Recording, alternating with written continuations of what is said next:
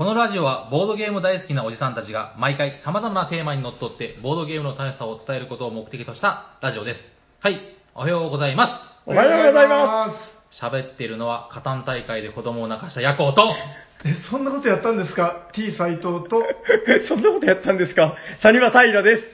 おしゃべりさんにはボードゲーム大作戦会ザがハ始まっていくとともに僕の告白が。ー いや、あのね、えっと、はい先週、しこの収録の、はいはいえー先週というか、まあ、先週末が、はいえっと、サニバボードゲーム王決定戦第3予選、カタン大会っていうのがあったんですはよ。いはいはい。で、自分がその日ちょっと家族旅行で熊本に行ってまして、はい気球に乗ってきたんですよ。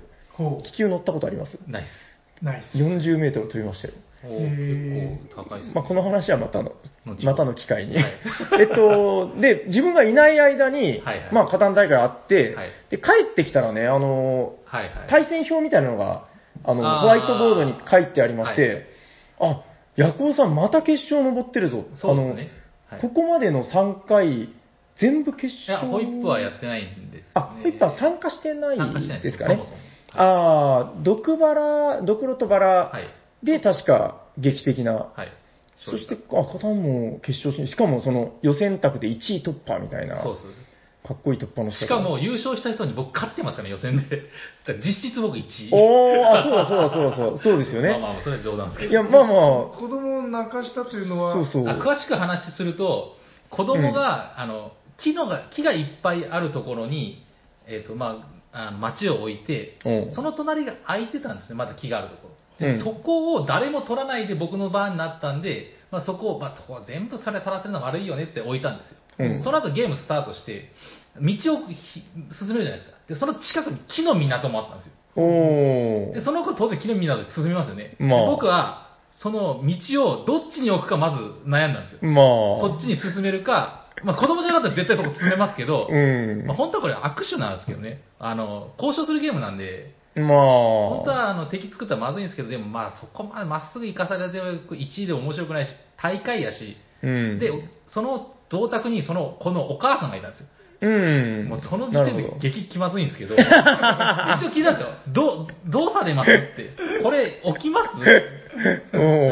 いや、それはもう大会なんでどうぞどうぞって言って置いたんですよ。でうんその時点ではまだやるぞっていう感じだったんですうよ。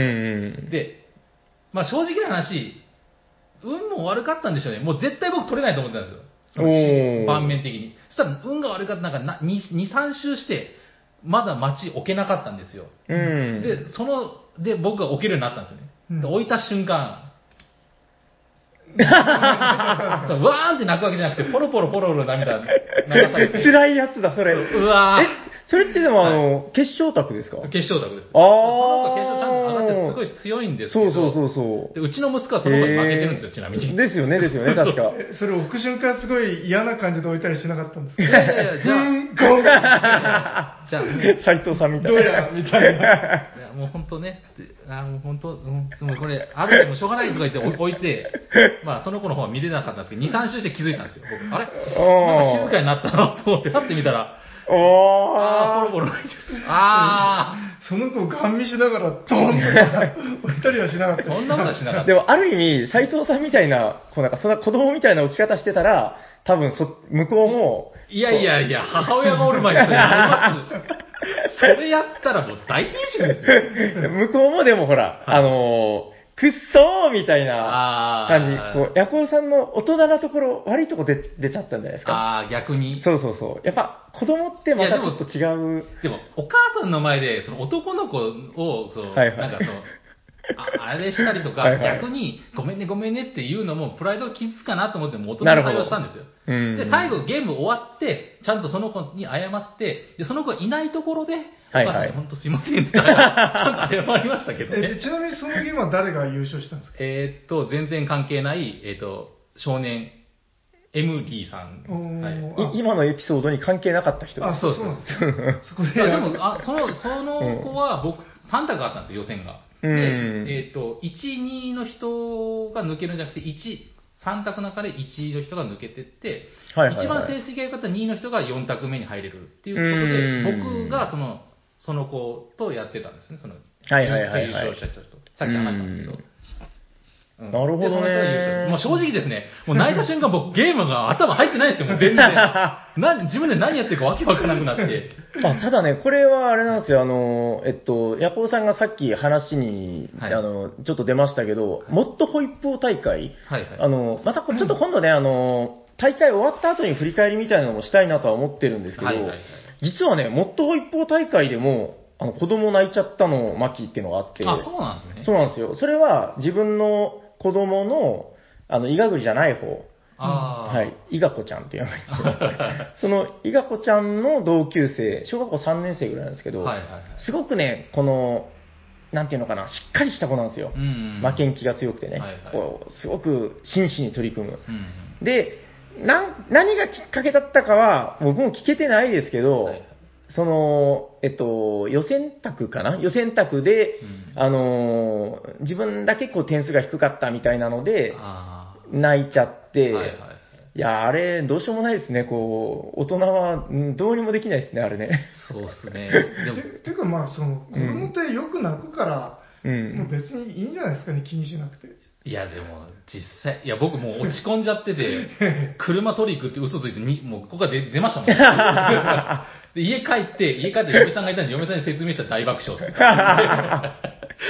いや、なんかね、だからその当事者としての大人は、はい。いや僕もその時やっぱその店の責任者として、やっべえぞ、と思って、このどうやったら丸く収まるかな、みたいなことをこうはいはい思ってましたけど、あの、ただこれ一つ思うのは、はいあの、悪いことではないんじゃないかっていう、決して、今斉藤さんもおっしゃってた、まあまあまあ、それと。同義ではないですけど、はいはいあの、将棋とか囲碁とかやってる子たちって、はい。もうめちゃくちゃ泣いて悔しがって育つって。言いますよね。うん。あれ見たことあります？あの藤井聡太さん、はい。あのの、あの、小学校時代、うん。負け、負けた？えっとね、もう決勝まで行ってるんですよ、さすが。で、あの、2位になった瞬間、うん首が前にもげるんじゃないかっていうぐらい、こう、カクーって。もうずーっとうなだれてて、みたいな、なんかそういうシーンを、うんやっぱこう、垣間見せてるんですよね。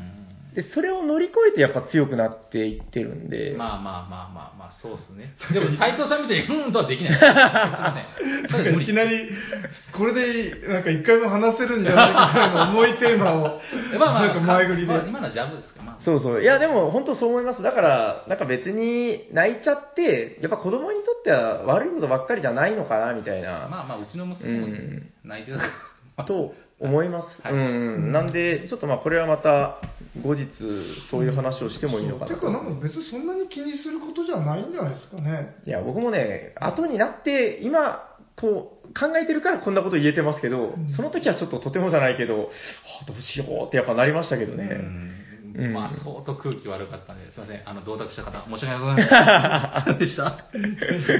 まあでも大会ってやっぱりね、その普段遊んでるだけだったら多分その子泣いてないと思うんですよ。そうっすね。うん、だからやっぱそういうのがあるんじゃないかな、こう真剣になるというか、はい。うん、でもいいと思いますよ。涙は心の汗ってやつでね。そうっすね。そうそうそうそう。やっぱこう、どうしました？まあまあ、こ子供うちからどんどん自分のね、その資産、自分のこう力をこう出していくっていうのが大事ですよね。うん、やっぱ叩き潰されないとね、こう成長しませんから。ね。じゃあ、本編行きましょうか。よろしいですか？はい。はい。じゃあ、今日の本編は何ですか、斉藤さん？はい。えっ、と 全然前振りと繋がってないですけど。えっとセリゲーの会セリゲー違う。セリゲー入門。イェイ！はい、どんどんどんどんどんどんどんどん！セリゲー入門ですね。そうなんか何回か前にお話しした陣取り入門、はい陣取りでそのどうやってはいはいはいはい。この、まあ、勝つかまでは言ってないですけどその,、うんまあ、その陣取りをやる指針みたいなはい。あ話をしまして、まあそれのセリゲーあ。版、はい。あの、陣取り入門の会がなかなか評判良くてですね。はいはい。これにちょっと味を占めて、ですね、という声を何,、何件かお聞きしてという、2匹目の土壌を。そういうことですね。これちょっとこのままうまくいけばあれじゃないですかね、こう、斉藤さん、なんかボードゲーム鬼軍曹みたいな、その、YouTuber みたいになれるんじゃないですかね。セリゲーをするときは、こうだドンドンドンドンドン序盤から争うなみたいな。はい、はい、みたいな。そういう動画とか上げて、よくわかんない。今日の斉藤さんの服がね、なんか、ちょっと違和感があるんですよ。わかります？いや、ヤコウさんの服もちょっともう突っ込めないですけど、いいじゃないですか、これ。ヤコウさんの最近のこの、変な T シャツはもう慣れたんですけど、はい。斉藤さんが今日ね、いつもあれなんですよ、こう、えっと、何でしたっけ、お祭りって書いた T シャツとか、い。トルコカレーって書いた T シャツとか、いやいや、全部そんなの着たことがない。なんかそういう変な T シャツを着てくるんですけど、ぴょん吉のやつとかですか？そうそうそうそう、うん。なんか今日、なんていうんですかね、モブキャラみたいな、はい。今日だから偽物なんじゃないかな、斉藤さんのお兄さんとかなんじゃないかなって思ってるんですけど すい、ません、地味な服 そんな地味な服持ってたんですね。あ、じゃあまあ、その味を占めた斉藤さんが、はい今日はセリゲー入門。はい。これはじゃあ、あれですか、あの、前回のじゃあちょっとセリゲー、えっとね、なんだったかな、セリゲーの、セリゲームの回みたいなのが、第98回にございました。はいはい。だいぶ前ですね、思えばね。あの、そうですね98回か、ちょっと前かなって思ったんですけど、今回が第176回ということでう、ん。なんと、80回近く前のはいはい。話でして、えっと、その時何を話したかっていうと、あれなんですよ、あの、ラクニツィア、ライナー・クニツィアの三大セリゲーム、うん。えラー、メディチ、モダンアートっていう、うんうん。この3つについて熱く語ってたらもうそれだけで終わっちゃったっていう。なるほど。なんか結局締めで、あの、結局セリゲームの回っていうよりは、クニツィアの回だったよね、ははは、みたいなオチで、うんはいはいはい。確か締めました。そう、そして 今回ちょっと考えてたのが、はい。えっ、と、やっぱりなんか、具体的な作品を想定しながら、なんはいかセオリー的なものを考えた方がいいんじゃないというかということで、ああ、なるほど、なるほど。セリゲー、あ、三大セリゲー、まさにそのメディチ、モダンアート、ラーという、この間、う90ん。何回で喋ったという、はいなんかめっちゃ被ってしまうかもという。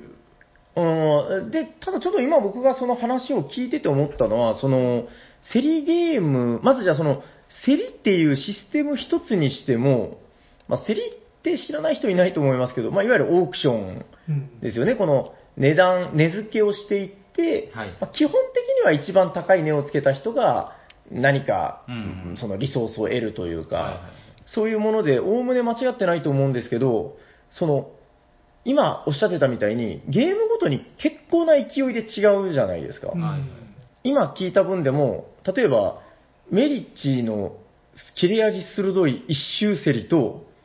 モダンアートのあの自由競り、競売競りみたいな、はいはい。全然違いますよね、やっぱり。うん。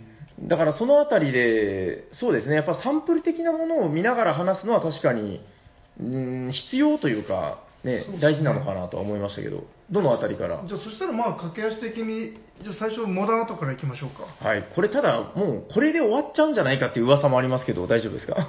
えっと、じゃあ、えっと、セリゲーのあ集大成ですよね。モダンアートの件でちょっと僕一個だけ言いたいことがあるんですけど、どうしました？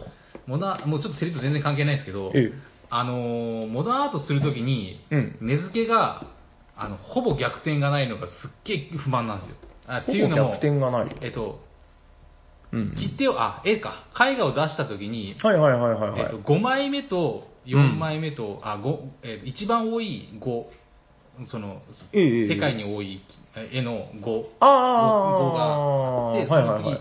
は多いのは4とかあるじゃないですか。はいはいはい。それがほぼ逆転がなく、そのままスンって、あの、うん絵絵の価値が決まっちゃう感じが、げえ不満なんですよ。それは、あの、いわゆるゲーム内で、はい。あの、若干レアな絵と、たくさんある絵があるんですよね、確か。はいはいはいそれの序列の話。あ、いや、違うんですよ。えっとですね。違う。要は、まあ多分、多分ゲーム的にしょうがないと思うんですけど、要は、うん。もう、5、5、5、あ、で僕がさ、例えば、あの、なんだっけ、まあ一番価値が、あその、11枚ぐらいしかない絵を2枚出してて、はいはいはいはい斉藤さんが2枚出してて、うん。で、その次に多い、その、絵を、僕が、たあ平さんが例えばうん、3枚持ってて、で、僕が1枚持ってて、まあ、どっちも4枚ずつ世界にありますよと。ああ、はいはいはい、で、はい。5枚目出したら一番価値が高くてゲーム、そのラウンド終了じゃないですか。うんはいはい。じゃなくて、その状態から、例えば、いや、もうこれでももう5枚目と4枚目とか決まっちゃいますよね、じゃなくて、別の全然この緑の絵が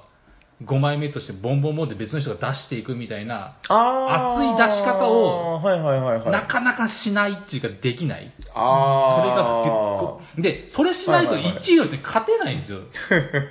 これただあれですね、もはいうプレイングの話ですね。そう、そうなんですけだからど、、うんまあ要するにあれですよねモダンアートっていう。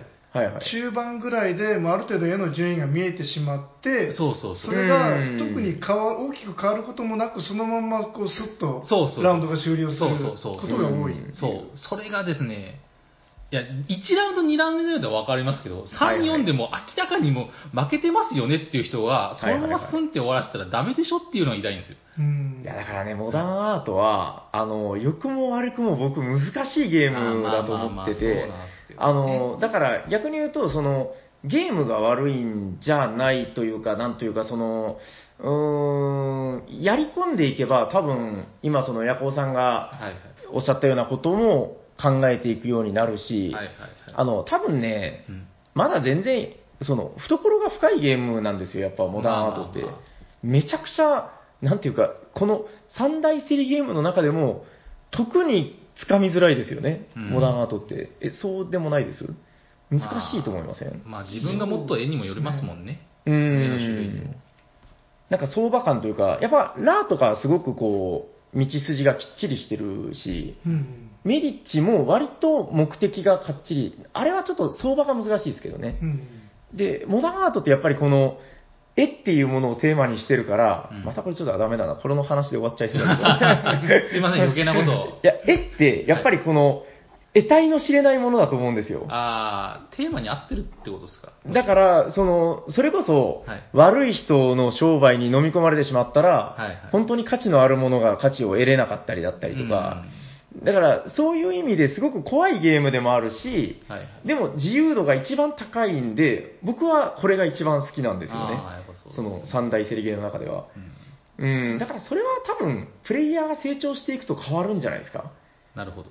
と思いますけどね。はいじゃあ、はいちょっとその難しい話は、ひとまずちょっと横はいはいはいに置いといて、はい。モダンアートのはいはいはい。コツ、ああ、教えてください。教えてくモださダンアートはこうやれ。い。はい。斉藤さん、割と強いですか？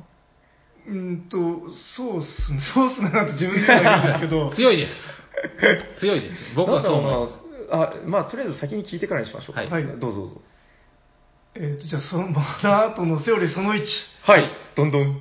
大きい声を出せ。意外にしょぼかった、今まあまあ、言いたいことは分かる。えっと、はい威勢よく売れ。ああ、まあまあ、そうっすね。ああ。で、あなるほどの、モダンアートは、はいはいはいあの、まあ、モダンアートに限らず、セリゲって全部、うん安く、価値のあるものをなるべく安くうん。買うゲームだと思うんですけども、なるほど、なるほど。でも、モダンアートは、何気にこの売るゲー、売るとこが大事なんですよね。そうですね。うん。それが他のセリゲームにほぼないとこですよね。うんうん。で、はいはい。その、まあ、どうやって高く売るかというと、うん。まあ、声が大事だああ、あのーこれ、どうなんですか？やっぱ全国的にやってるんじゃないかと思うけど、いわゆるセールストーク。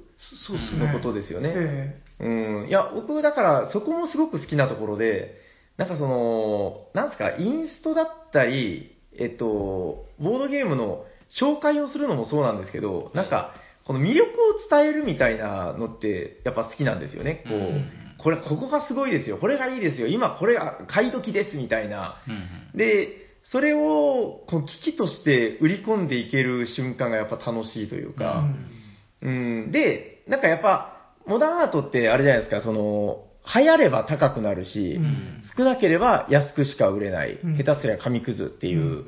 ゲームですけど、なんかそれを、いかにも、なんていうんですかね、やっぱこのセールストークで、これは今から来るんだ、こう買ったら、買った人も得できますよっていう、うんそれを売り込めるかみたいな、こんなゲーム他にないっすようね。んうん。で、えっとまあ、その手札を高く売る、高い値段がなるように、はいはいはい。えっとつまりその、なんていうかこう、ブームが起きるような、うん。この出し方をしないといけないわけですよね。うん。うん。出す順番を。はいはいはい。そういう場合は、例があるとすっごいわかりやすいんですけど、例えばどういう風な感じで？例えばですね、はい。あの、ままあ、ダブルが強いんですよね。はいはい。2枚同時にうん出す。はいはいはいはい。ああ、2枚出しの出すタイミング大事ですね。はいはい。で、これはうん1ラウンド目の、まだ値段が安い値段しかつかない時に出したら、うん。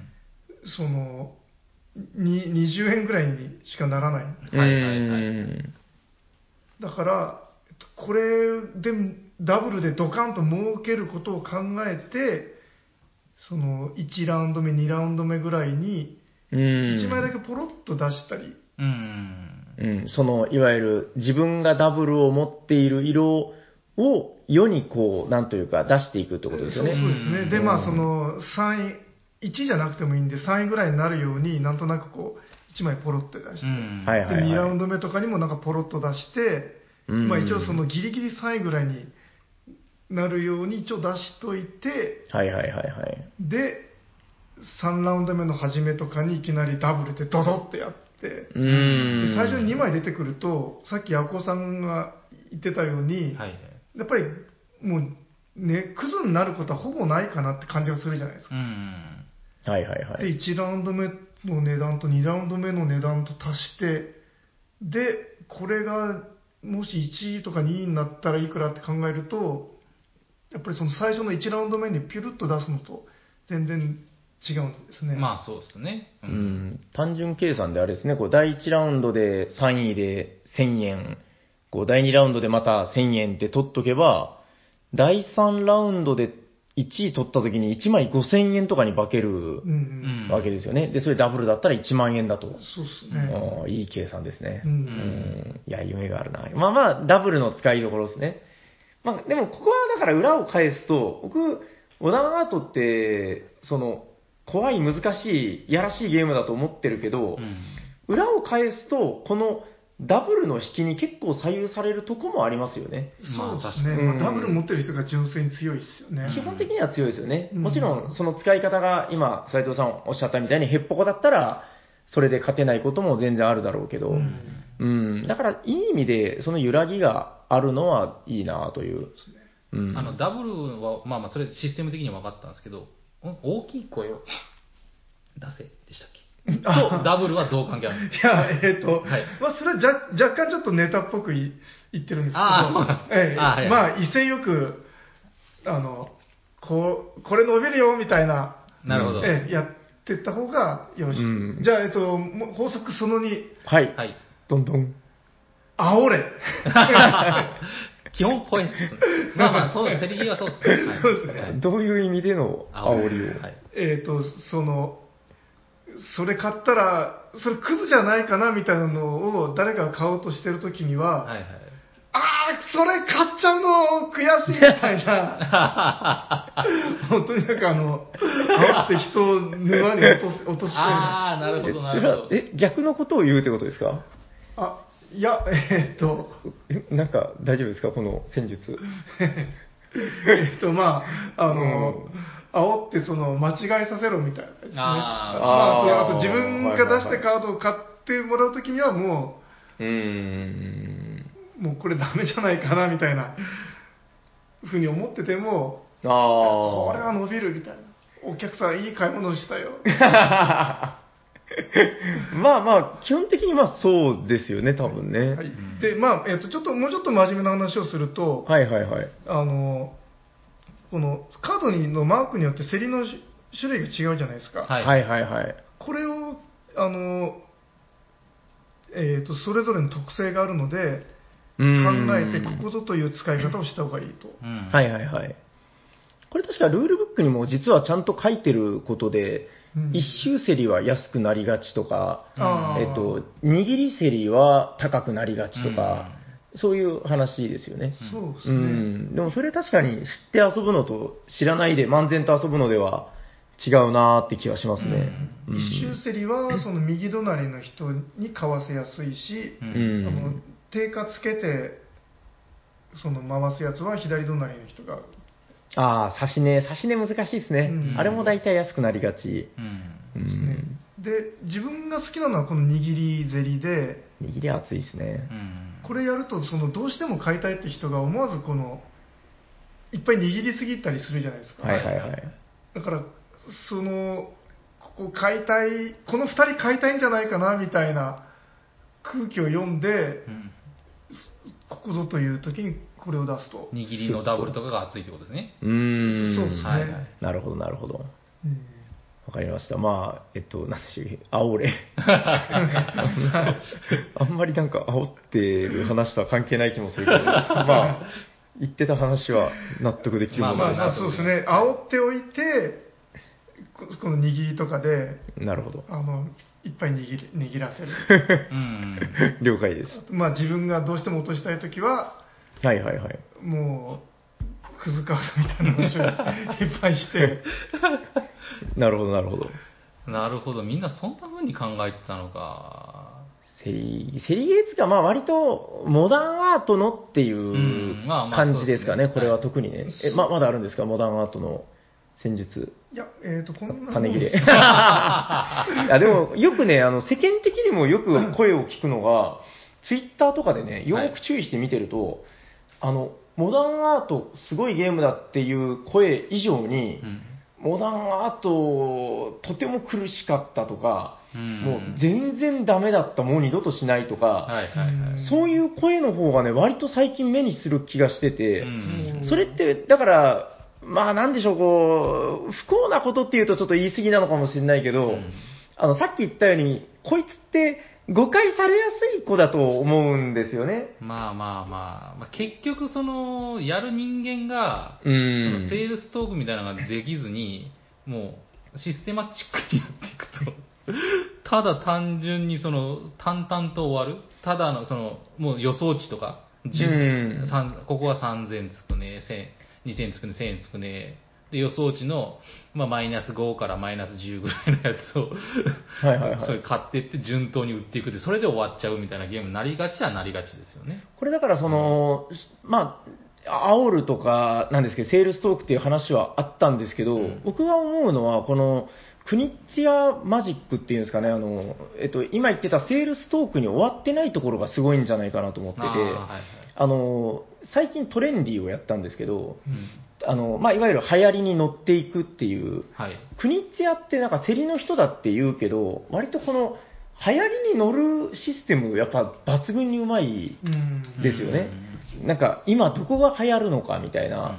で、このだから、モダンアートは結局お金になる部分に関しては、その、やっぱりセールストークだったりそういう部分大事だとは思うんですけど、うんなんか、この、例えば無言のプレイヤーだとしても、はい。その流れとか空気を読む、そして出すタイミングがうまければ、割と関係なく勝てるんじゃないかなっていう気もしてて、うん。じゃあ斉藤さんの話は全然意味がなかったそういう戦い方もあるよ、みたいあーまあまあまあな。そうですね。はい。ああと、僕はいはい。もちょっといくつか思い出しました。まあその要するに自分一人では、はいはいはい。その、なんていうか、勝てないんです。協力とあーか軍を作らないと。そうですね。ですですだから、あの、ある一色を自分だけが集めてしまうとダメなんですよね。そうですね自分だけが買ってしまうと。うんそうですね。これも、これがだからいわゆる国津屋得意の、ううんん、お流行りを作る相乗りシステムですよね。そうですね。だから、うんあえてその自分が買った色を他の人が買う、買おうとしてるときに、うん邪魔しないで買ってもらって、ああ、わかります。そうですねその。二人でこの画家を応援しようねっていうふううんにいや持ってった方が、そうですね。ですねそう。そう。だから本当にね、懐が深くて、いや、なんかこのままだと多分このモダンアートの回で終わっちゃうんじゃないかなっていうぐらい、うん、これだけで、あの、ないろんなだから反論も出てくるし、まあまあその、ダメだった、面白くなかった、すごい神ゲーだったみたいな、うんもうやる人によっても、このメンツによっても、もう全全然変わってくるゲームだと思うんで、まあ、これはちょっと一生遊ぶのかなみたいな、これ淡々とするゲーム、まあ淡々ともできるじゃないですか。じゃなくできるんですね、。うん。まあ、せ人の性格にもよるけど、どうやったら盛り上がります？どう、どう、僕一回やった時に、ほぼ初めての人でやった時に、僕もあんま喋れる方じゃないんでそんなに盛り上がらなかったんですよ。まあ、まあ僕は悪かったかもしれないんですけど、それは。自分は逆に盛り上がらなかったことがほほぼない。それはやっぱ斎斎 藤さんの才 才能なんですよ。どうどうしたらそんな風になれるのかなと。うん、これはでも、どうなあの、何度も言ってるけど、やっぱ難しいゲームだと思いますよ。あの、だから、あの、場合によっては、しょうがない時もあるのかなとは思ってて、うん、ただ、どうですかね、その、今今日話してたような、最低限のモダンアートの常識みたいなうん。ことを、それぞれお互いが把握してやれば、そこは、その、やっぱいい勝負になっていくのかな、みたいな。うん。あじゃあ、その逆に、モダンアートでこれはやらない方がいいっていう、お、なるほど。はいそれは大事ですね。はい大事です。はい。えっと、まず、えっと、自分で出した絵を自分で買わない方がいい。あーあれ。は最悪ですね。買ってたみんな。いや、あれなんですよ。やっぱあの、斉藤さんが最初におっしゃってたことだけど、あの、売って利益を上げないと、そうですねそそうなんですようんね。買って売ってのこの利ザヤっていうのは思った以上に少ないんですよね。うん利ザヤが出れば美味しいけど、ううんん、いや、まさにそうですね。そうですねうん。とにかく自分でか、自分で出した絵は人に買ってもらう。う。うんん。いや、もう全くその通りだと思います。こう、やっぱり、売れば100%利益ですからね。そうですね。で、うんそれとまあ似てるんですけど、5枚目出すとラウンド終了するじゃないですか。はいうん。で、5枚目出して、1を確定させたくなるんですけど、うんはいはい。なるべくそれは人にやらせた方がいいんですよ。まあ確かにそれで5枚目はオークションにかけられずに終わはいはいはい。ってしまうから、自分の売る機会が一回飛ばされてしまう。う。うんん。だからもう、それをすることで極端に利益が出るときぐらいって感じですかね。そうですうね。んだからもうその紙くずになるか否やみたいな時はもう自分で出した方がいいですけど、うんうん。そうっすね。え、どうですか？てか、やっぱこの、モダンアートってすごいですよね。はい、じゃあ、じゃあちょっと話切り上げましょうか。はいはいそうですね。いや、だからまだ話そうと思えばもういくらでも話せるし、あの、ただ本当難しいゲームだっていうことを念頭に置いた上で、はいはい。その、ただ、この、一番面白い瞬間っていうのを味わったら、他のゲームでは絶対に味わえないぐらいの沸点があるんで、まずそこをこう味わわずにモダンアートからこう背を向けるのはもったいないのかなっていう。なんとか言語ができるんですかね。こうやったら、セリゲーは熱くなるよとか。あーなんかよく、あの、出る言葉で相場感っていうのがあるじゃないですか。はいはいまあ、モダンアートで言うと、やっぱり最低限の、その、1位になったら3000なんだから、はいはいえっと、3100円で買ったら意味がない。あ、いや、そういうシステム、まあわかるんですけど、そうんまあ大事なんですけど、システム的なとこはみんなその、まあ大体数字化でわかる人は大体わかるじゃないですか。はいはいはいそれをもっとこう、えっと、火をつけるっていうか、その、フィゴでこう空気を送るような、こう、ガンガン熱く場をさせていくやり方。それやっぱり声を出すじゃないですか。やっぱそうですかね。声を出すか基本そうですかはいはいねはい。一一人でやってたらでもバカみたいなんですよ。誰も乗ってくれないって人人望がねえのかな。いや、それはでも僕は一人でも喋りますよ。あ、そうですか。あそうしたらそのうちみんなついてくれるのかな。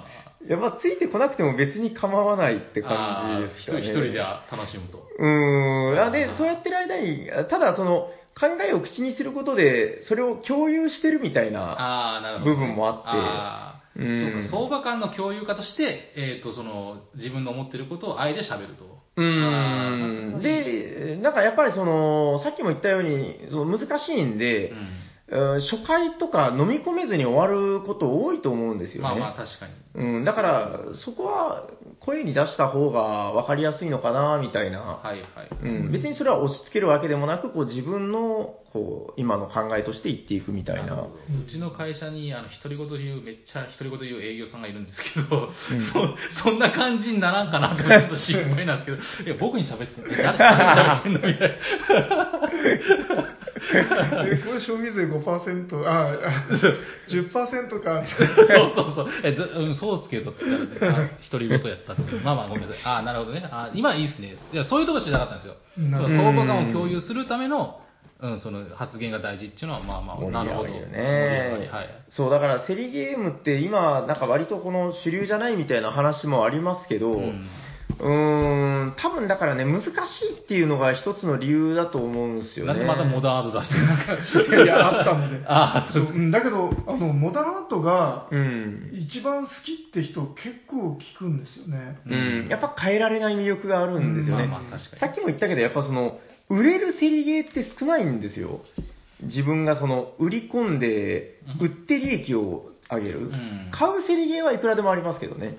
自分も確かにモダンアートってやっぱり全ボードゲームの中でも、うん。ワンノブ一番好きなゲームって感じですね。うんありますね。いや、もうだから、トップ10入れたら、と多分入るトップ10考えたらですね。うん、と思います。大丈夫ですか？モダンアートは。こんなもんで。はいいやモダンアート、そうか、モダンアートの回になっちゃったな、ほとんど。じゃあ、えっ、と、一応じゃあ、今度はメディチ行きましょうか。あ、わかりました。あ、ちょはいちょ。っといいですか、はいこれだとまた前前回と同じ、あの、国津屋の回で終わっちゃうんで、はいあえて別のあお願いできないでしょうか？えっと、ここのこの辺とかどうですか？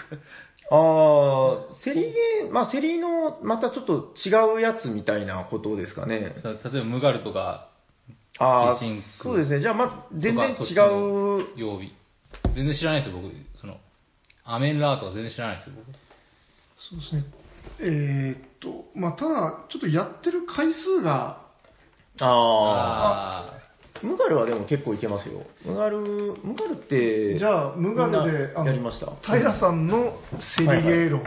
僕ね、あのー何を隠そう、ムガルがめちゃくちゃ強い時期がありまして、その頃はもうなんか負ける気がしなかったあ。みたいな。素晴らしい。えっと、あ、いや、まあ、ただ、なんとなくこのムガルを掴んだみたいな気持ちになった時期があったっていうだけなんですけど、はいえっと、これはだからまた、全然違う競りなんですよね。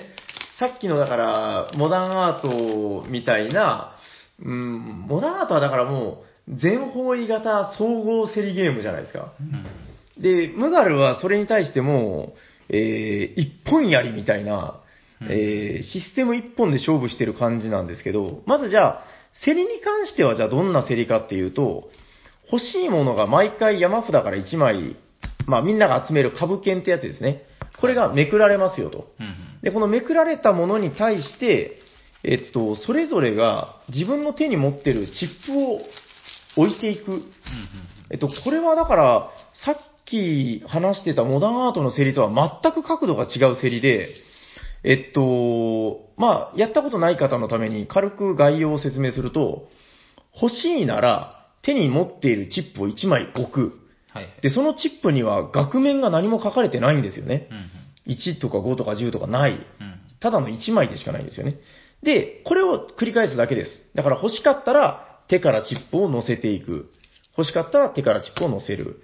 で、これを繰り返していくんですけど、えっと、これ、手にチップを握り込んでるわけですけど、このチップっていうのがいわゆる有限なので、無限にこう置いていくことはできないんですよね。うんえっと、だから、もうちょっと、今回この株券は競りにかけられてるけど、まあ私にとってはなくてもいいかな。降りますっていうことができる。で、降りるって決めたら、チップを置く代わりに、今までみんながこのカードの上に置いていたチップを、すべて受け取って降りますよと。はいはい。はい。で、このことでどうなるかというと、この降りた人が手にチップを握り込むことになるんですよね。うんうんだからまあ、単純に次以降の競り力が上がると。はい。これがムガルの競りでございます。で、えーどんどんどんどんそれを繰り返していって、じゃあ、俺も降りるわ、俺も降りるわで、えー最後の一人まで残ったら、競り終了。はい。で、まあちょっとあのー、1位の人と2位の人が、あれなんですよね、あの利益を得ることができるんで、これについて話すとちょっと長くなりますんで、はい今回はこの、置いていく競り、そしてこの、降りたら、えっと、おい、なんていうのかな、中央に溜まっていく競りですかね。はいはい。で、降りたら溜まってたものが受け取れる競り。うんうんはい。これについてちょっと話せたらいいかなと。あの、有名なやつで言うと、むしろ今、ムガルよりゲシェンクの方が有名なのかな？どうなんですかね、市民権的には。もう圧倒的にゲシェンクじゃないですか。やっぱそうですかね。うんやっぱちょっとムガルの方が若干難しい、この株の要素っていうのがあるんで、難しいとこあると思うんですけど、いや、ゲシェンクもね、実はつい最近やって、はい。めちゃくちゃやっぱ面白いなっていうのを再認識したとこなんですけど、うんえ、斎藤さんちなみに、セリゲーの達人みたいに自分のことを言ってる時期がありましたけど、いや、そんな時期はない です。いつ、いつそんなこと。このタイプの競りはどうですか？得意、不得意とか。いや、あの、ちょっとこれ気になるのは、はいはいはい。上茶が誰かの影響っていうのは結構受けるんですよね。はいはいはいはいはいはい。上茶が誰かとか、その、うんめ巡りがですね、はいはいはいはいそ。の、ここで降りると美味しいってところでうまく回ってきたらいいんですけど、はいはいはい。その、ここで降りたら損っていう場面で必ず自分の手番が来ると、うん。なかなかその、うだから、すごくうまくいく時もあれば、全然うまくできない時が結構あるっていう印象があるんですよね。確かにこの、いや、すみません、あの、僕、ムガルが強い時期があったとか偉そうなこと言いましたけど、あの、どっちかっていうと、すみません、あの、ムガルに関しては、株のシステムで、なんかこう、えっと戦略を理解してたんで、はいはい。この競りに関しては、あの、まあ、斉藤さんも言ってましたけど、折り時が大事っていうぐらいで、うんあの、だから、さっきの話で、煽りっていうのがありましたけど、はいはい。なんだろうな、こう、今、降りてほしくない時とかあるんですよね。はいはい。うん隣の、要するに上茶ですよね。うん。上茶の人に今降りられたら、要するにその、カードに、今中央に集まってるみんなが乗っけたチップが全部引き取られるんで、はいまあカードの上が空っぽになると。で、ここで降りたらもう丸損なんでそう、ですね。絶対やっぱり1枚乗せないと。うっん。ていうことで、確かにこの巡りっていうのはあると思います。うんあとはだからあれですね、あの、いわゆる手に握って遊ぶんですよね、はいはいチップを。だから、みんなのこの、なんて言うんでしょう、手の中に何枚残っているのかの読みうんっていうんですかね。うんうん、だから、ある意味このゲームって、うーん、このぐるぐる回してる間に、降りると思ってなかった人が、手の中がすっからかになってて降りちゃったとか、はいはいはい。そういうこともあるんで、なんか結構その、場の全体の流れを把握するのが大事なのかなとは思ってます。まあ、あくまで、ちょっとプラスアルファの話ですけど、前やった時に、はいはいはいみんなそう出し合ってて、はいはいはい。で、空になる人いるじゃないですか、はいチップが。うんその人絶対わかるじゃないですか、空って。うん。もう、あの、出せ、出せなかったとか言って、引き絶対もう引き取って、手はいはい。手が空っていう人が、大体わかる時があるじゃないです、か。あいや、ただあれは、そんなこと言わなくていいんでですすよね。よね。いいんですよね。うん。でわ分かっちゃうともう結構ある程度コントロールできちゃって逆に面白くないっていうあー、だからそうですね、そこは、あのー今、すごくいいことをおっしゃったと思うんですけど、あのー僕、だから手が空だったとしても、まあそろそろ受け取っとくかなとか言って、はいはいはい。あの、クールに遊ぶという、やああまあそうですね。っぱポーカーフェイスっていう言葉がありますけど、はいはい。確かに斉藤さんがささっきあの最初におっしゃったみたいにあの、割と運の揺らぎがでかい、うん。流れに乗れるかどうかがでかいシステムだとは思うんですよ。うん。この中央引き取りシステムっていうのは。思いますけど、まあ、そのあたり、だから、例えばゲシンクとかがむしろ分かりやすいかもしれないですけど、あの人、さっきから一度も降りてないな。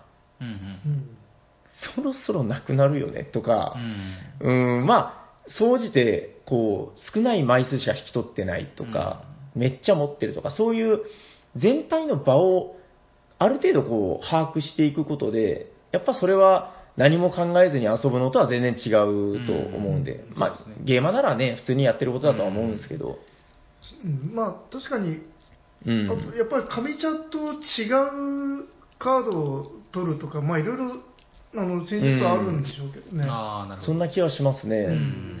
確かに、だから、上茶に、上茶に降りられると、まあまあなんかその辺のあやというかね、うん。うん。まそういうのがあるんで。自分の持ち札が変わってくると、やっぱりだんだん価値観が変わってくるんで。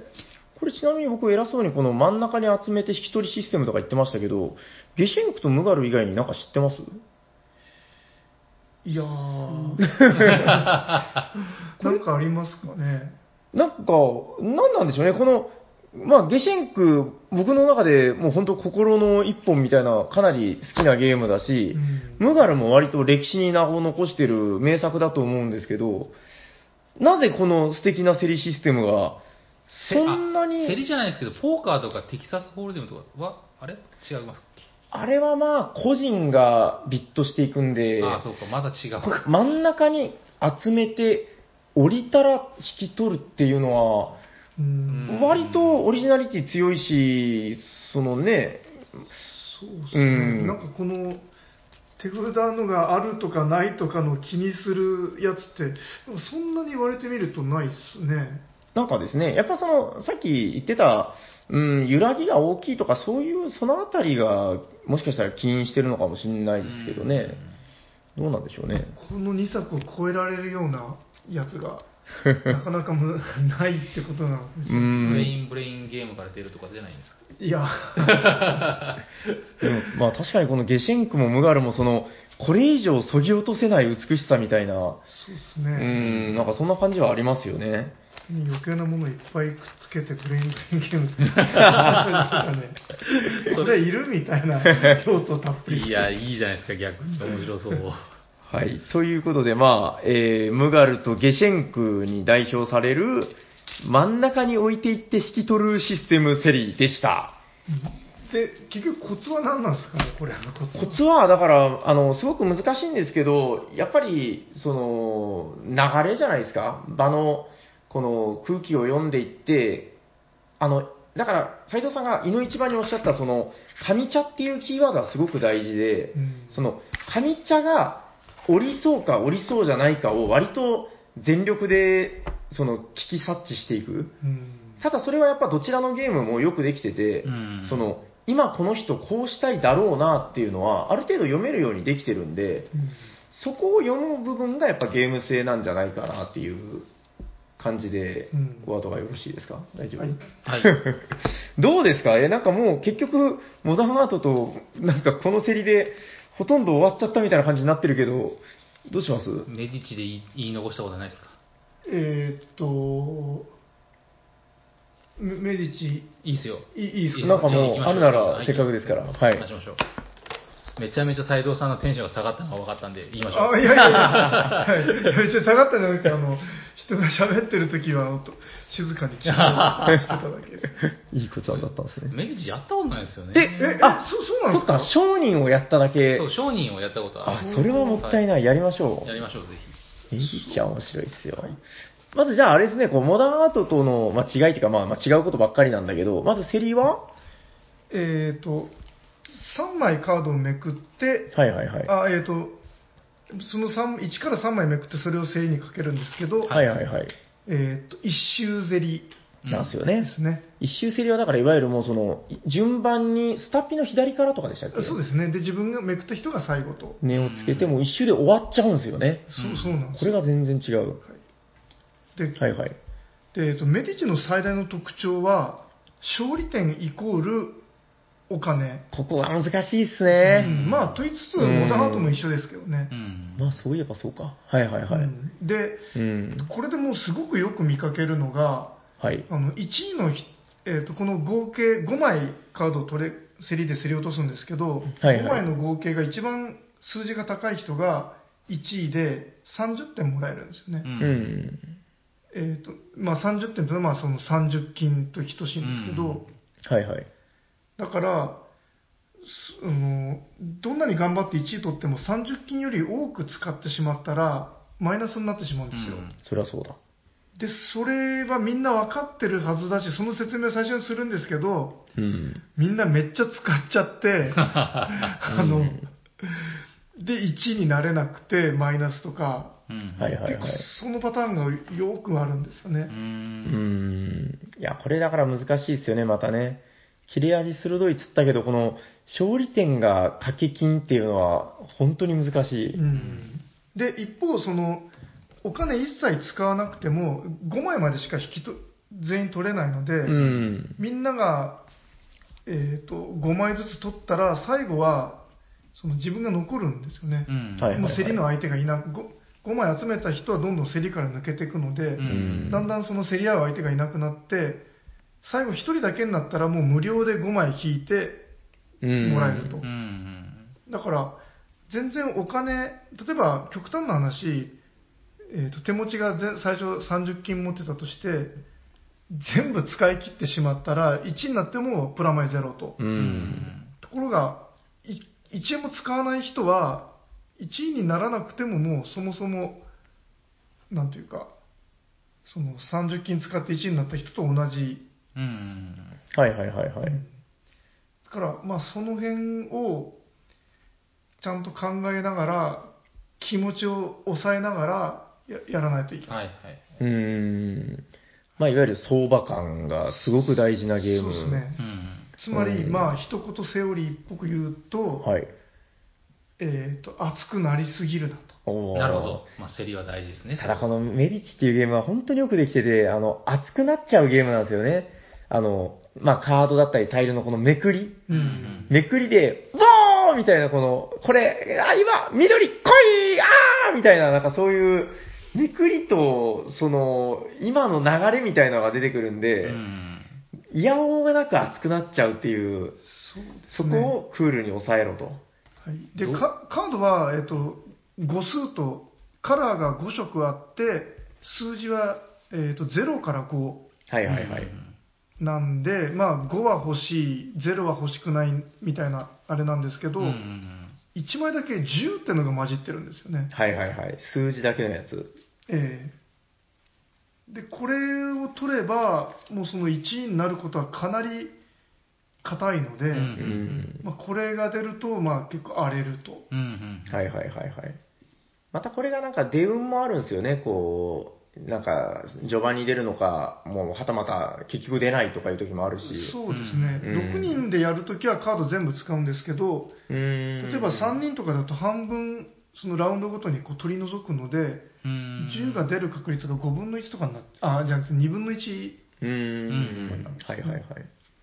なるほどなるほど。うんで、まあ、その、これとかが出るとみんな、その使いすぎたらダメだよっていうのをし分かってたはずなのになんか急に おかしくなってしまうんうひょーみたいな。う。そうですね。そうですね。いや、だからそういう意味で本当、確かに、うーん、まあ、単純に言うと、だから、利益以上の、まあ、仕入れをしてはいけないっていう、まあ、利益以上のじゃないな。まあ、その、ね、利益が出るような仕入れをしないといけないっていう、当たり前の話なんだけどう、んそれが、わからなくなっちゃうんですよね。そうですね。で、あとその5色も色があって、はいはい。えー、と例えば緑の商品をいそのラウンドで 3, 3枚取ったとするとあのこのなんかコマが緑色のなんかコマがこう進むわけですよね3つはいはいはい。うんうんでまあ、その5色それぞれで自分の取ったカードに合わせてこうコマを進めるんですけどうん。これでレースをして、えー、と1位その各色ごとに1位の人は、えー、とボーナス10点2位の人は5点とかっていうう。ボーナスがあるしさらにその頂点まで上り続めると20点頂点の1個下だと10点みたいなボーナスもあって、うんうんそのある色を特化して集めるとこれがすごく強いんですよね。うまあ、あんまりできないですけど2ラウンド全部で3ラウンドやあるんですけど2ラウンドまで目までにもう頂点を取ってしまうとうんうん。3ラウンド目何もしなくてもこれだけで30点うん。うん。取れたりするのではいはいはいはい。これはでかいですね。そうですねんメディチのせ、せ、競りのコツってなんか、あ、クールになれ。あククールになれ B クール。だからそのクールになり方なんですけど、要は自分の使ったお金をちゃんと把握しとけってことですか？把握でき、盤面上でできるんですか？あお金はも。うもうあのここのあのなんていうの？勝利点トラックみたいなやつが持ち金なんですよ。あじゃあもうみんな見えてるわけだ。あそうそうなんですよ。丸出しなんですよ。丸出しなんだ。そうか、だからお金隠さない競りゲーなんですよね、これ。あーそういえば。じゃあ僕が例えば2位払うって言ったらこう減ら動かして下げてそうなんですよ。斉藤さんまた30のとこから3下げるって言ったらその競りの。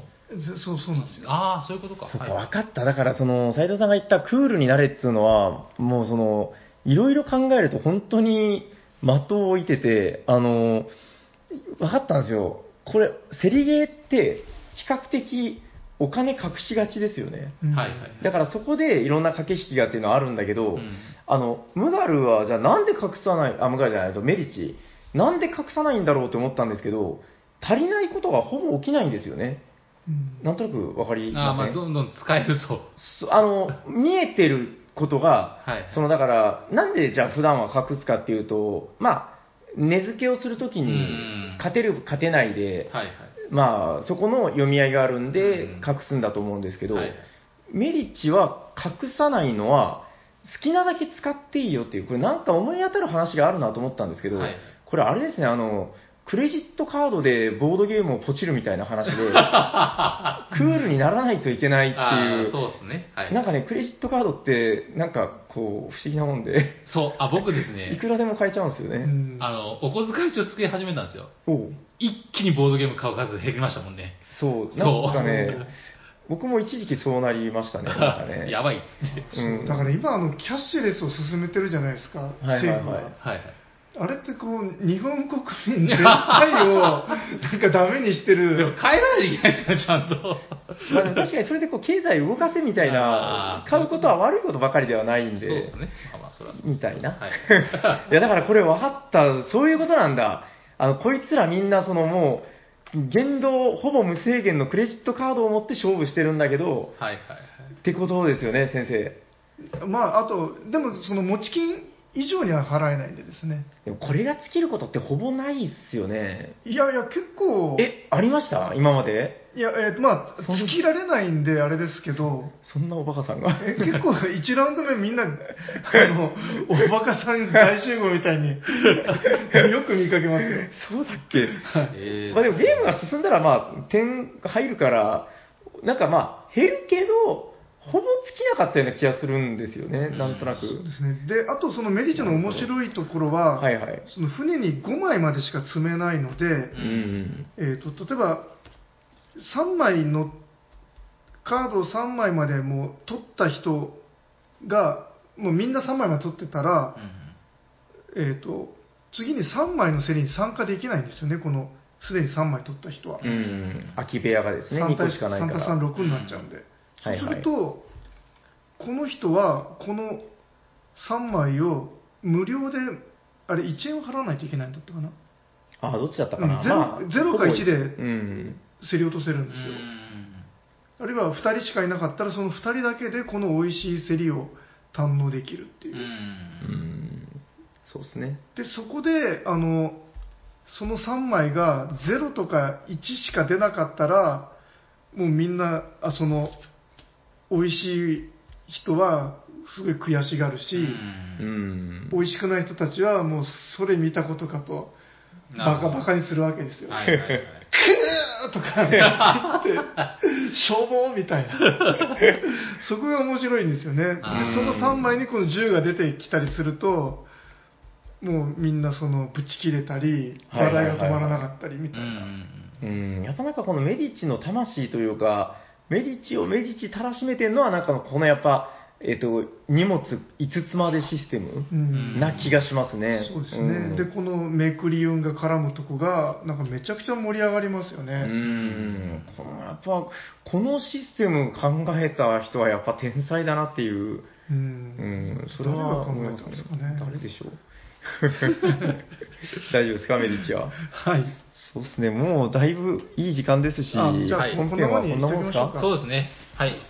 じゃあ、えっと、今日の？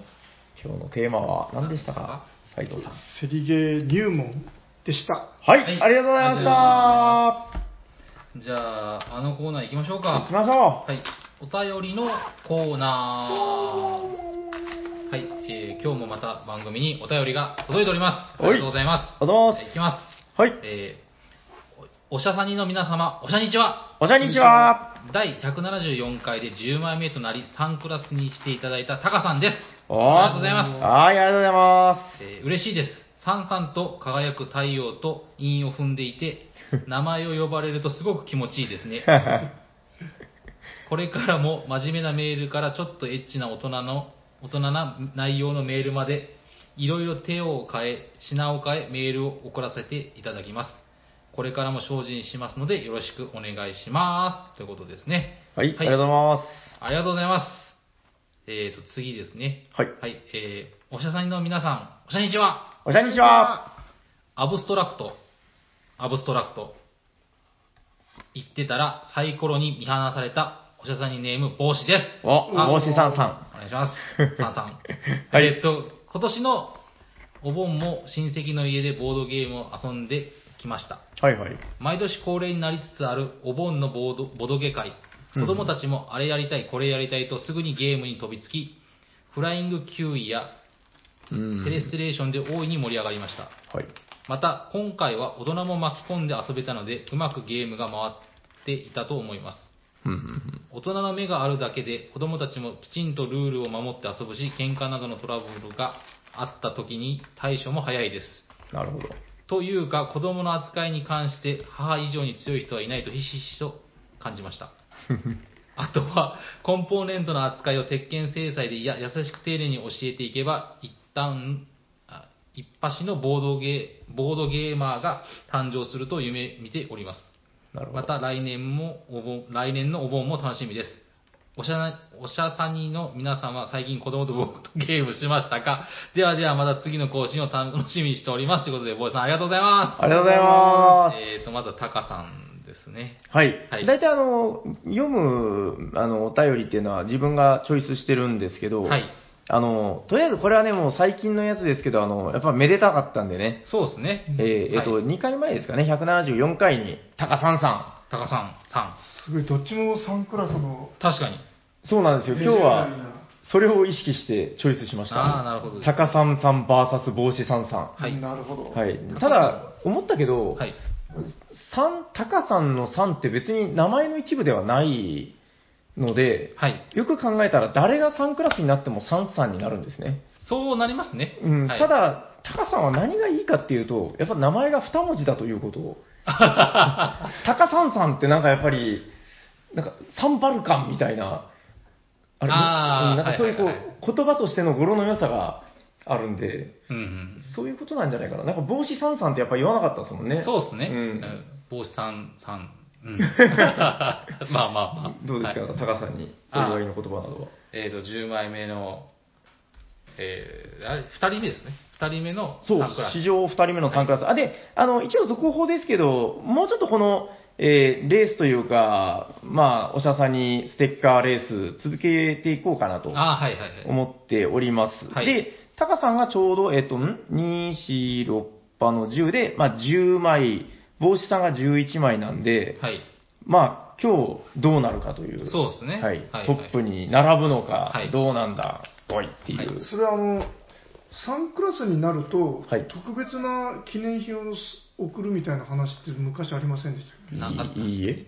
なかったですあれなかったでしたっけ？いや、あの証拠が僕たちの特別な贈り物です。あの、なんか、あ称号、称号。だから、称号その、はい大きい顔できる。そういうことです。え、えなんか、ないっ海苔とか送んなくす。ていい？いいえ、ないです。まあ、ということで、えっとあタカさん。まあ、これはお祝いでね。まあ、の斉藤さんが個人的に贈るものがですね。あのあ、じゃあ、有明のりは、えー、斉藤さんが。えっとあ、今ちょっと話に出ましたけど、あの、結構最近来たやつだけど、前倒しで読ませていただいたんですよね。はいはいはい。あの、どういうことかっていうと、読みたいお便りたくさんあるんですよ。あの、はいはいで、ちょっと溜まってるんで、またもしかしたらもう少ししたらまたお便りスペシャルとかもあるかもしれないそうです。ね。はい。はい。あの、基本的には読みたいお便りは遅れてでも読む、それがおしゃさんにですんで、そうですね。冬になってからでも初中見舞いなみたいなのが出るかもしれないです。はい。素はい敵だと思います。なので、あの、お便り送っていただいた方は気長に気長にあの聞いていただければ、いつか、あの、読ませていただくと思いますので。そうですねはい。はいお楽しみに。はい。えーっと、帽子さんの話はもう僕はいいですか？あ、子供を そう、子供の話、あ、まさか、あ、こんなとこでこうなると思う。そうですね。そうですね制裁で泣かせるみたいな話でしたっけ？う。そうなりましたね。うん。鉄拳じゃないけど。ああ、はいはいしかし、はいはい。この間、ええうちの息子とコリドールやりましたおあれ、何でしたっけ？ローゼン系に引いて、ああそれもやりました間を無駄にしたのは斉藤さんでしたっけ？そうです、そうです。いや、なんか最近ちょっと息子が、あどうしました？けん急に剣道をずっとやってるんですけど、うん。6年生になってからちょっと勝ちが遠のいて、あはいはいはい。で、うん。その、勝ちへの執着心みたいなものが希薄なんじゃないかとちょっど思ったんですよ。なるほどなるほど。うんなんかどうやったら勝てるかとか考えて。自分で工夫して、その勝つみたいなはいはいは気持ちを持ってほしいと思って、なるほど、なるほど。で、そのためにはボードゲームだと思って、ちょっと何言ってるかよくわかんないけど。はいあの、一切の妥協をせずに厳しく息子と向かい合って、ほう。そのローゼン系2匹とコリドールをやったんですよね。はいはい。うん、どうでした？で、ローゼン系2匹をやった直後の息子は、時間の無駄だったとか、コメントをつぶやいて、あの名作を。そう。で、はいはい。コリドールは、はいなんか勝てるわけがないみたいなムードを漂わせて、テーブルを去っていったみたいな。また失敗したわけですね。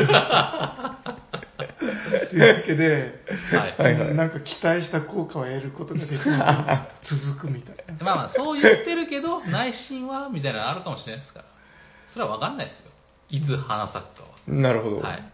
というフォロー。そうか、敵の前に壁を作って、そして俺がすり抜けるみたいなのをん得得して、それをなんか剣道に生かしてくれたらと思う。ああ、秘技コリドール打ちみたいな。なるほど、ええなるほど。あ、コリドールと同じだみたいな。試合中にひらめくんですよ。さん、あの、漫画の読みすぎです。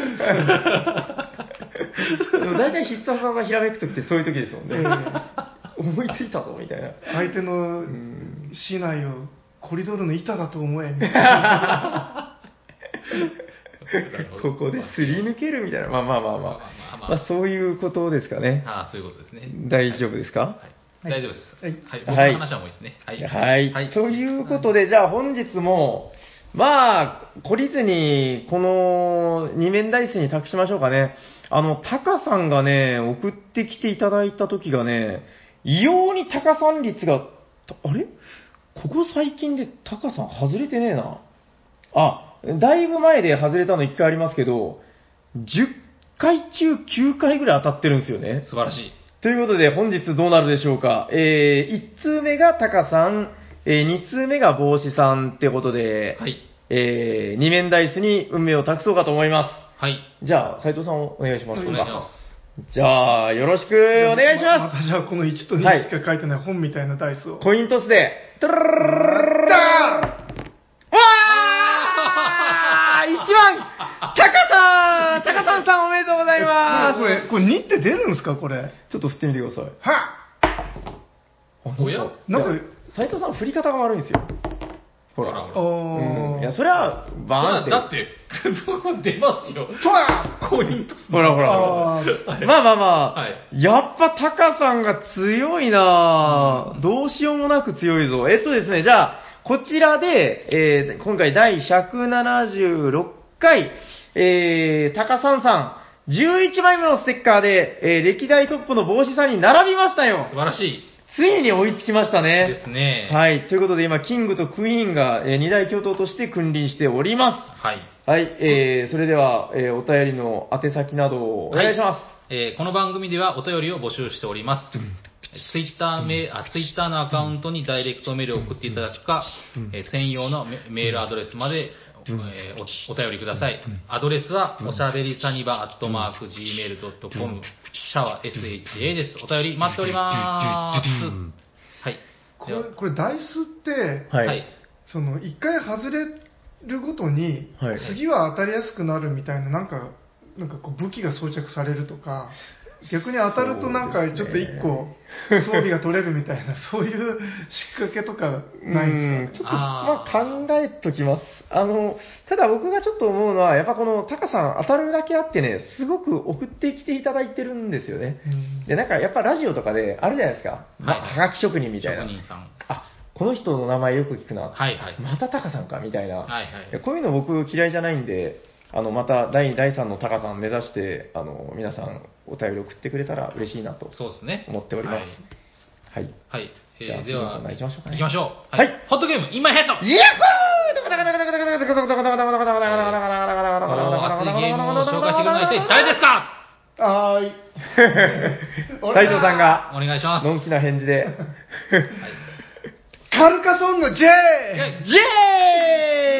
ーイなんで今のタイミングでこれなんだよって感じがすごく自分でもしてるんですけど、おしゃさんにらしくていいと思います。あただあれですね、カルカソンの J の話はそんなに、まあ以前ちょっとだけ話したかな。僕が、あの、すっごいひどい運、引き運だったっていうのは話しましたね、確か。話しましたっけ、はい。なんか仏像が出るみたいな話でしょあ、じゃあ、はい。魅力をぜひお願いします。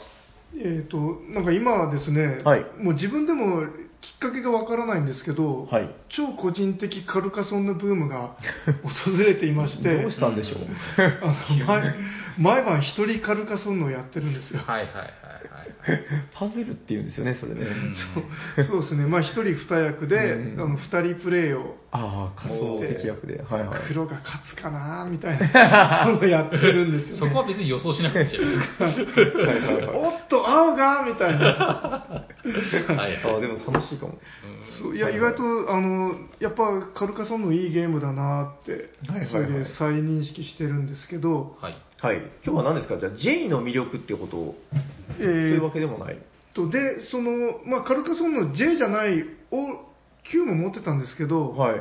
まあ、なんとなく J、前から買おう買おうと思ってたんで、う買んってみました。はい。で、あの、カルカソンヌの、はあの、元、古い方の絵って、うんなんかよく見ると、あの、ちょっとへ、へぼいって気づいてました。お気づきでした。あ、知ってますよ。あのー、あれでしょ？あの、か吸盤の絵ですよね。あ、ええうん。下手馬みたいな。そうそうそうそう。んまあ僕はだからあれをその絵本の絵だと表現して嫌いじゃないですけどそう、うんなんか、美女が美女っぽくないとか。まあ確かに騎士も弱そうそうそうそうそう、うん。で、それが J になったら、もうバリッバリのこの隙のないイラストに変わってるんですよね。確かに。なんかそうですね。あのドイツゲームの箱によくあるあの上手だけどなんかちゃんと味は残してるっていう感じですかねこのヨーロッパの風はちゃんと感じれるぐらいの、うん古いのが比較であると。でも、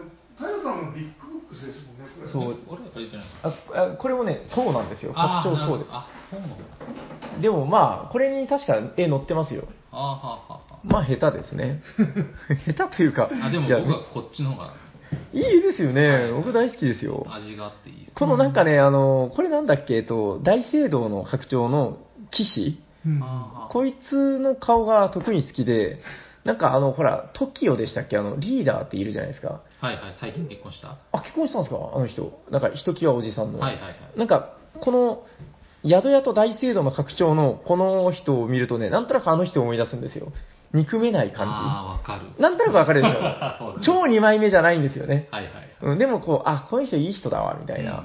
でうんあと9番のは箱絵の女の人が、うん。なんか悪いこと考えてそうな。これは多分何も考えてない顔ですよ。別に、こういうゲーム性全然ないのに、うカルカさんなんん、て。確かに。なんか毒を仕込んどきましたみたいな 顔してるじゃないですか。うん、まあ横の騎士もどう、どうかしたらちょっと暗い闇を抱えた顔をしてますよね。うんで、こういう、なんかこういうところになんかちっちゃい人がなぜか書いてあったり、確かに。疑問点がいろいろあったんですけど、んその新版は、はいはい好きがなくなりましたよ、みたいな。いい絵ですね、しかし。うん。うん。こうなんかまあ綺麗になりすぎることもなく、そうですね。うん、ドイツゲームのいい絵だ、これは。で、この中開けた時の箱も、もうすごいカラフルで、そう、色が全体的に鮮やかになりましたよね、あのそう、そうそう吸盤と比べて。うんで、あの、タイルに描かれてる絵も細めっちゃ細かいんですよ。うん、あの、なんていうか、視認性っていう点で言うと、圧倒的にこっちの J の方が視認性高いと思いますよ、なんか。いや、まあでも、視認性、ゲームする上では、困ることはないですけどね。うん、いや、なんか、よりくっきりしてないです、なんとなくこう。うんくっきりはっきりみたいな。そうまあ、こ細かくて、で、うんいや、吸盤のデザインは全然好きなんだけど、はいはい。なんかよく見ると割とちょっと、なんかこう、スッと描きましたっぽい。なんか柔らかいタッチですよね。うんこう、よく言えば。うん。まあまあ、確かに新版のこの J の絵は、あの、まあ、好きな人はやっぱこっちの方が好きっていう人もいるんじゃないかなと。ねで、えっ、と、J の方は、へいへいえっ、と、拡張が、えっ、と、み3ルールついてるんですね、そ最初んなに入ってましたかね。最初からはいはいはい。観光ってやつで、ではいはい。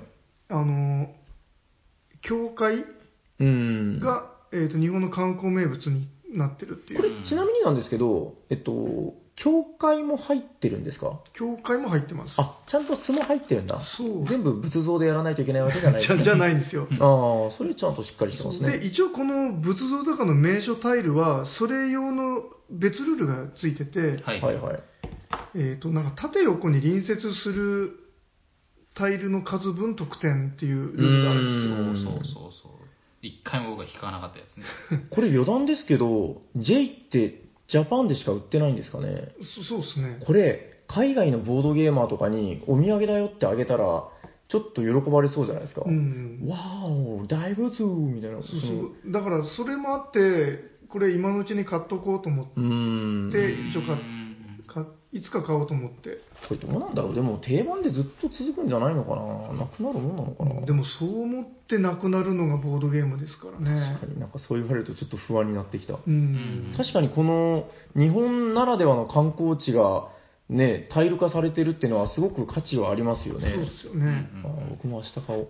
そうでただ、えー、と、この追加ルールは、はいはいちょっとひ一人カルカソンヌやった感じではちょっといまいちかなと思いました。何が大仏がですか？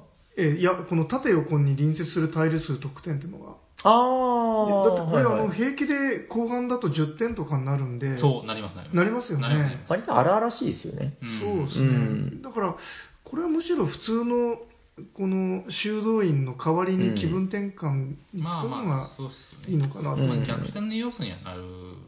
うんある意味だからね、そのやり込むっていうのと別で、こう、ワイワイゲームとしてやるときにはいいのかもしれないですねそうです。ね。単です純にね、それと川がついてて、はいはいはい。でこれ川はあの拡張セット6とかにも川2ってのがああ、そうなんですね。あるんですけどそれとちょっと違うんですよあ違うんだ。へえ。川2のはあの二股になるんですけどうんこれはあの一股一股っていうか一本筋のへいへいへだから、えー、と昔のカルカソンヌの川1い。はいはい。ちょっとマニアックな言い方になります。まあ拡張でついてるあれとはちょっと違う一本道の川、ん。でまあこれはスタートタイルにの代わりに使ってちょっと気分転換になりますよみたいな。これ気分転換ではなかったのでは？なんか、ここから始めないといけないみたいな話じゃなかったですあそうですね。最初こね。川を作るところから始まって。っうーん。ていうなんかだからあれですよね、最初のスタートの盤面がある程度、このなんていうか、コントロールされるというか、そういうことでいいんですかね、これは。うーんとまあなんというんですかねこう細長いうーん。タイルの並びができたところから始まるみたいな、そこからゲームはスタートするよと。そうですうね、ん、なんかある程度の、なんか保証、スタート保証みたいなものなのかな。うんまあ割と気分転換的な話かなと思うんですけどただ、うん。あのカルカソンヌって水のタイルがあんまりないのでうん。こういうなんか感じ割と感じがいいなと自分は思ってるんですよね、うんなるほどねはい。これだからええ J 的に言うとね、なんかこう、何なんでしょうね。鴨川だとか、神田川だとか、なんかそういう、ないんですかね。これそういうのは平原を途切らせるんですね、これも。一応。あ、そうでしょうね、さすがに。そう、違うのかな？まあそうですねそうでしょう。うん。区切り線でしょ、これは。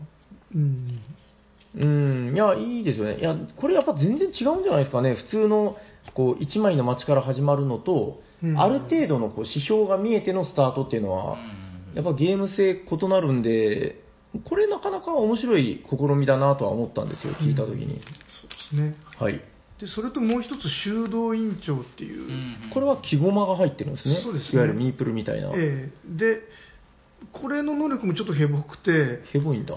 あのなんか花畑みたいなのが書いてあるタイルがあるんですよあったあった。はいはい。でここに置くことができてであの修道院みたいに周りのタイル分が得点うんん。あじゃあ生きてる教会みたいなものなんですか？そうですねでただ修道院との違いは好きなタイミングで戻すことが回収もできるとふーん。ふーん。そうただうーんと、まあなんかそんなに、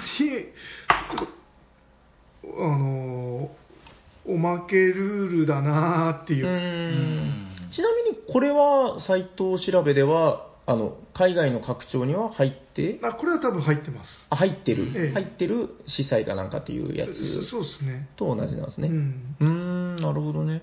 そうただ、まあ、この修道院コマは、自分で好きなように使ってもいいのかなとは思いますね。ああ、なるほどね。まあでも、そうですね。まあ3個も拡張入ってて文句は言えねえなというか、ううんん、てんこ盛り感もあるし。あの拡張2の建築士ってコマが面白いので、ああ、わかります。あれ好きです、僕も。うんブースト感が出ていいですよねこれを。建築士の代わりに使ってもいいんじゃないかなと。そこはかとなく似てますよね。うん。本当は建築士だったんじゃないですかね。どうだろう。ちなみに、え、このピンクってデフォルトですか？あ、いや、えーっとですね、これは何ですか、このピンク。本当は拡張1にピンクが入ってるんですけど。これはあの手元にあるピンクコマを入れました。ほう。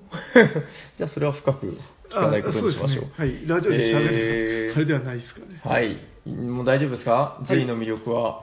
はい。とというわけでね今、なぜか個人的にハマっているカルカソンヌ J でした。もう拡張って大体出たんですかね ?J の拡張って。もう一通り揃ってるんですけど、カタパルトは出ないんですかねあカタパルトだけないんですよ。あー、そのうち出してくれるんじゃないのかなで、あの、代わりにサーカスっていうのが出てるんですよへえ。出てるので、もはいうはいなんかカタパルト出す気ないのかなって。ああ。で、今、それもあってカタパルトがすごく欲しいんですよ。なるほど。うんわかりました。うんただ、あれ、ボードゲームギークによると、はいその評価が最低で、はいはい。全拡張中最低の評価なんですよね。うん。まあ、そんな気がしますけど。うん売ってないんですか？海外でも。売ってないです。えー、斉藤さんが見つけれないんだから。いや、えーまあ、100ドルぐらい出せば、1万円。あったのは見あったんですけど、まあまうんあ、なるほど。はい、はいありがとうございまありがとうございます。では、いきますか。す。はい、わかりましょう。えーっと、聞いてくださった皆様、ありがとうございます。ありがとうございました。喋っていたのは夜行と、T 斎藤と、サニバタイラです。ありがとうございましありがとうございましたた。